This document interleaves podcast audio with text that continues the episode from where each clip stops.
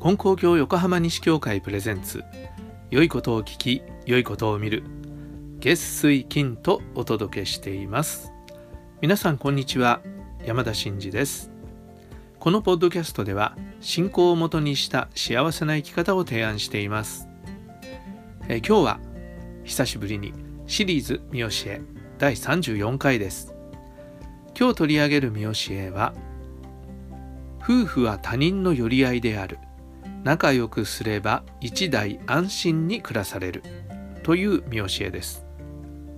先日横浜西教会で結婚式を挙げた方がありました、えー、僕があの霊天使っていうんですけどね。結婚式の最初は霊天使って言います、えー、お祭りをさせていただいて三三九度とか、えー、そういう儀式を行いました。でその時にお話でこの見教えを紹介しました、えー、僕はね夫婦ということについてお話しする時によくこの見教えを引いてお話をします、えー、夫婦は他人の寄り合いであるっていうんですよね。ねなんでわざわざそんなこと言われるのかなと思うんです。仲良くすれば一代安心に暮らされる。ねこれだけでいいんじゃないかと思うんですよね。そうですよね。仲良くすればね、一生涯安心ですよっていうことであればすっと分かりますよね。でもここでわざわざ、えー、教祖様がどうして夫婦は他人の寄り合いであるっていうふうにおっしゃったのかなっていうことが最初分かんなかったんですけどだんだんねおおそういうことかっていうことが分かってきました。どういうことか夫婦はね他人なんですよ。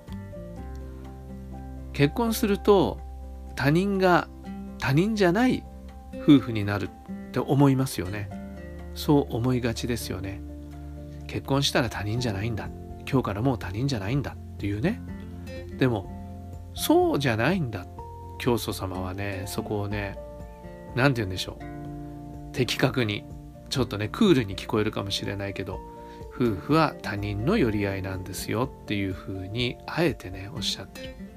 そうなんですよ。兄弟っていうのは兄弟ですよね。親子も親子。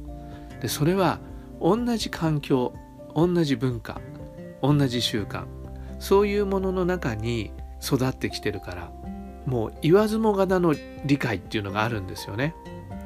ところが夫婦っていうのは全く別の家庭ででもしかすると違う地域でね、もしかすると違う国でっていうこともあるかもしれません。そういうふうに違う環境で違う生い立ちを生きてきた者同士なんだよ。だから考え方とか食べるものとかいろいろな習慣とかそれはね違うんだよ。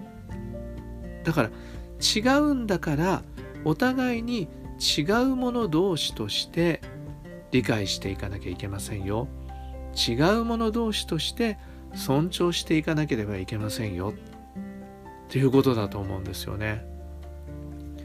でそれができて仲良くできれば一生安心して暮らせますよということなんだと思うんですよね。え僕はあの僕はねよくその話するんですけど僕は関東のね育ちです。で妻は大阪の育ちなんですよね。そうするとよく言いますよね。関東のうどんのおつゆって醤油色だって関西の人はね。で僕はでもあれがお袋の味って言いますかね、えー、あれで育ってきてるからあれが僕は好きなんだけど妻はねやっぱりそういううどんで育ってないからあのお出汁はねちょっと作り方もわからないっていうそういう話だったんですよね。でそんな風なことでお互いが違う中で育ってきたということがあるわけですけどでもその違いっていうのは決してね悪いことばっかりじゃないんですよね。違うことを知るきっかけになる。学ぶきっかけになる。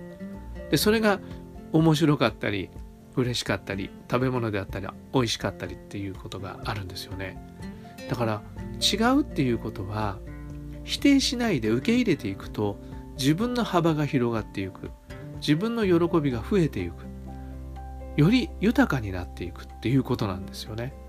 だから他人同士であるということが実は喜びにつながったり豊かさにつながったりするんだっていうこともあるんですよね。だから教祖様が他人の寄り合いなんだからお互いを大事にし合いなさいよ。そしてお互いのことを学び合ってお互いに喜びを増やしていけばね2倍の人生を生きることができますよというふうに教えてくれたんだというふうに僕は思っています。夫婦だけじゃないですよね。いろんなところでそういうことあると思います。違いから学ぶ違いを楽しむっていうことがねいろんな場面でできていったらいいな。それが最近言うダイバーシティですよね。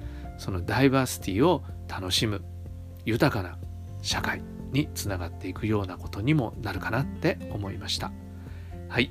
今日はシリーズ見教え。夫婦は他人の寄り合いである。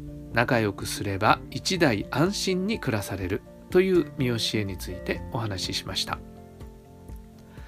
えー、皆さんの経験とか意見とか聞かせてくださったら嬉しいです、え、この見教えを取り上げてほしいとか、え、こういうことについての見教えはありませんかとか、えリクエストがあればお寄せください、えそれについてお話ししたいと思いますそれでは今日も神様と一緒に素晴らしい一日に次回の配信もお聴きください。